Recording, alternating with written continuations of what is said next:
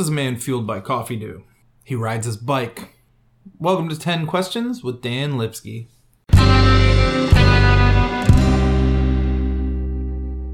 Welcome to part two of the Dan Lipsky podcast. This is 10 questions with this laughing, giggly man. All right, Dan, ready? I'm ready. Window or aisle seat? Uh, used to be window, and now it's almost aisles. Always. Least favorite place in the world? I will say. I will say this. Probably the worst experience I've ever had is so far has been in Brazil, Okay. and I. Well, you you're going with me. Yeah. but we're we're about to go back for my what will be my second trip uh, in just a few weeks. Um, but the last time I went was years ago, and I'm hoping this time is a Much better experience. Yeah, and Okay. it will, it will be. I'm sure it will. Yeah. Street food, delicious or gross? Oh, the best. The best. Do you have do you have troubles being vegetarian finding street food? Depends on where we're talking. Okay. Um, I eat like a king in Thailand. Sure. I eat like a king in India, and um, yeah, I guess it really depends, man. I wouldn't say street food is my go-to, but I absolutely enjoy it. And if I know where, if I know I'm somewhere where it's off the hook, Yeah. that's what I'm doing, Okay. Fair. without a doubt. I like that. Um, what can't you travel without? I mean, I think the standard Western response is my iPhone Sure. um, and my headphones. Um, I don't want to travel without my computer, but I can travel without my computer. Sure. Um, and a book and some clothes. My Vans, a t-shirt, gray t-shirt, and a pair of jeans. Simple enough. Yeah, not really. I mean, like, yeah, I really don't take a whole lot of stuff with me I like when I that. travel. I Yeah. really don't, man. Yeah. What were the first and last countries you visited? First country outside of America was Israel, and the last country, like new country or country period. Country period. Last country was Spain. Okay. Uh, planes, trains, or automobiles? How do you prefer to travel? Bicycle. Yes. Bicycle is the preference. I feel very at home on airplanes and in airports, though. Bicycle, I think, is the better preference. Honestly, as long as I'm not stuck in traffic, I'm pretty. I'm pretty cool. Uh, I love trains. I love planes. I love bicycles. I hate being stuck in cars or vans or buses or anything like that. I feel like a prisoner. Yeah. I, I mean, that's fair. What's the weirdest thing you've ever tasted?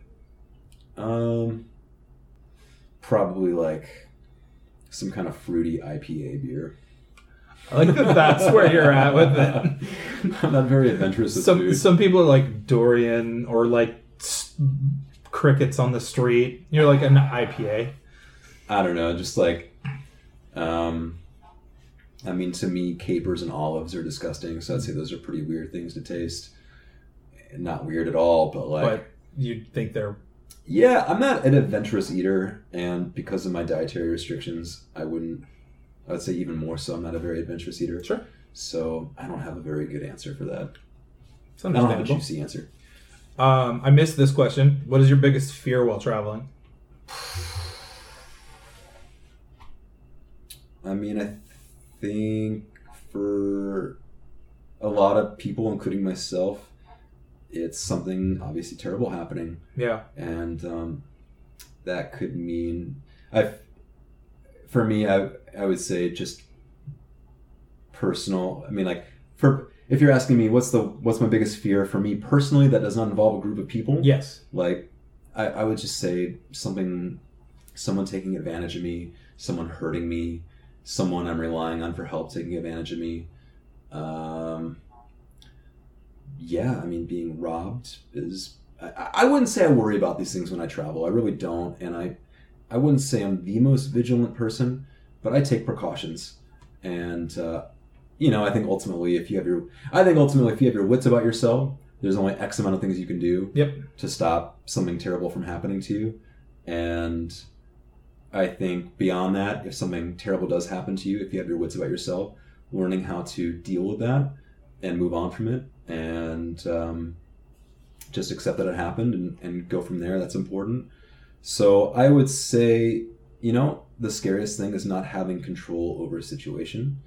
So even if something bad, quote unquote, bad does happen, if I'm in control of the situation, at least I can decide where it goes. So really, I guess the scariest thing for me would be not having control and something really bad happening Okay. and not being able to reconcile it. That's very scary to me. Okay. That makes sense. Yeah. If you could travel with one person for a week, Mm. then never hear or see from them again, who would you choose? I mean, maybe this is a weird answer. I think it'd be really cool. I mean, talk about someone who's been everywhere and met everybody and done everything, who I'd have no reason probably to ever talk to again. Barack Obama would be cool. Sure. Be a really amazing person to travel with and have, have conversations with. And I mean, obviously, that's totally unrealistic. So, I mean, if you're talking about like the one that would never happen impossible, I'd say probably Obama. I think he's a really amazing person, and um, and traveled and Yeah. can, it- can look around and and and and really digest what he's seeing, and he's obviously a very aware person. Um, yeah. There's, I'll, say this: there's a meditation group I go to in in New York called Dharma Punx, Mhm. and I, I love going there. And really, I find a lot of value in it. And the the guy who runs the group, his name is Josh, and uh, he's a very insightful person, and I think he's done lots of traveling. Very interesting guy, very cool. Um, I would say, I would say, and honestly, I mean, like I've talked to him outside of the the group a little bit, but uh, I would say, you know, it's very unrealistic that he and I would ever, you know, like be a dynamic duo that goes and travels, Yeah. collectively together. I think he. I would say this. I would say Josh from Dharma Punx in New York would be a really amazing person to travel with, and uh, yeah, that's my answer. Okay. Yeah, Josh. Have you been anywhere which turned out to be totally different than you'd imagined? And if so, how? Yes. Um, there are definitely parts of Asia that I've been to that have been um, different than I've imagined because they, for, for the simple fact that they are facing globalization and I guess, for lack of a better term, they're being infiltrated right now by the Western world and by outside interests that are not sensitive to their community. And what does that mean? That means a country like Laos, which I honestly think is one of the most the most beautiful one of the most beautiful places I've ever been to. It's v- largely untouched in a lot of places still, and tremendously beautiful. But the government is um, extending 99 year leases to like Chinese conglomerates right now to open up casinos along the Mekong River hmm um, and do things that ultimately only benefit people who are already very rich. It's not going to benefit anybody there. And I mean, you're talking about a country with very rich tradition. People don't have a lot of opportunity there. And I'm not sure that these experience, whatever these things are going to bring, are not going to bring experiences that are going to benefit them Yeah. and that i guess in a way i found very surprising Okay. that i mean may, and maybe not but um just I, I guess the thing that surprises me so much is that it is so they are and it sounds so cheesy to say but they are so rich culturally um, and that isn't to say it, it, it's hard because it's like how do you preserve this really amazing culture and then also get a community or a society to a point where they are doing more than simply sleeping on a wooden bench every night. hmm An, an old farmer in his 70s or 80s is sleeping on a wooden bench every night in a hut, basically without glass window. you know what I yeah. mean? Like, and just farming for rice.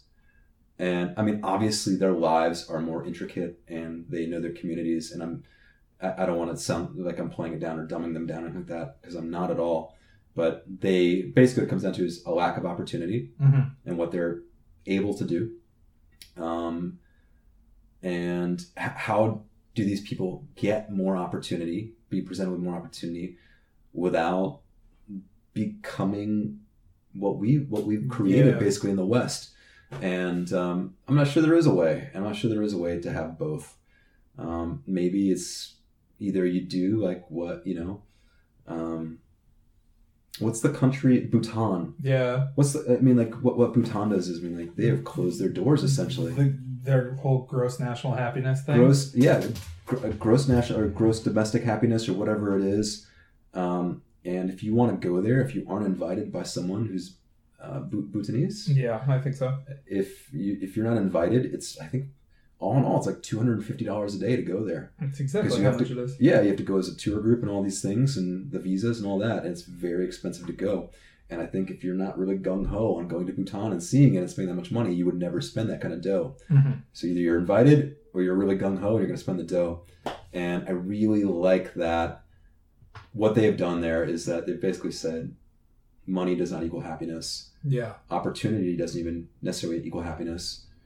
Um, and they're, I mean, obviously they're a small country that's very deeply rooted in, you know, their history and their culture.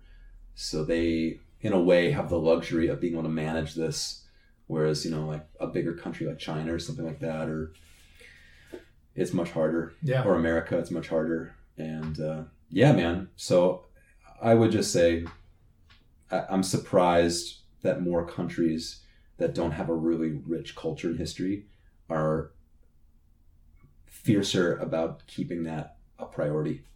Okay. I think that's what I would say. All right. I like that. Yeah, for sure. I guess that's what I meant. I guess that's what I meant. I guess so. I guess so. It's all right. Because it's like in a way it's it's surprising and in a way it's not surprising that obviously people that are already rich want to be richer and they don't care who suffers. But yeah, at the that. same time, you know, you know what I mean. Sure. 100%. And that was 10 questions with Dan Lipsky. Thanks for listening.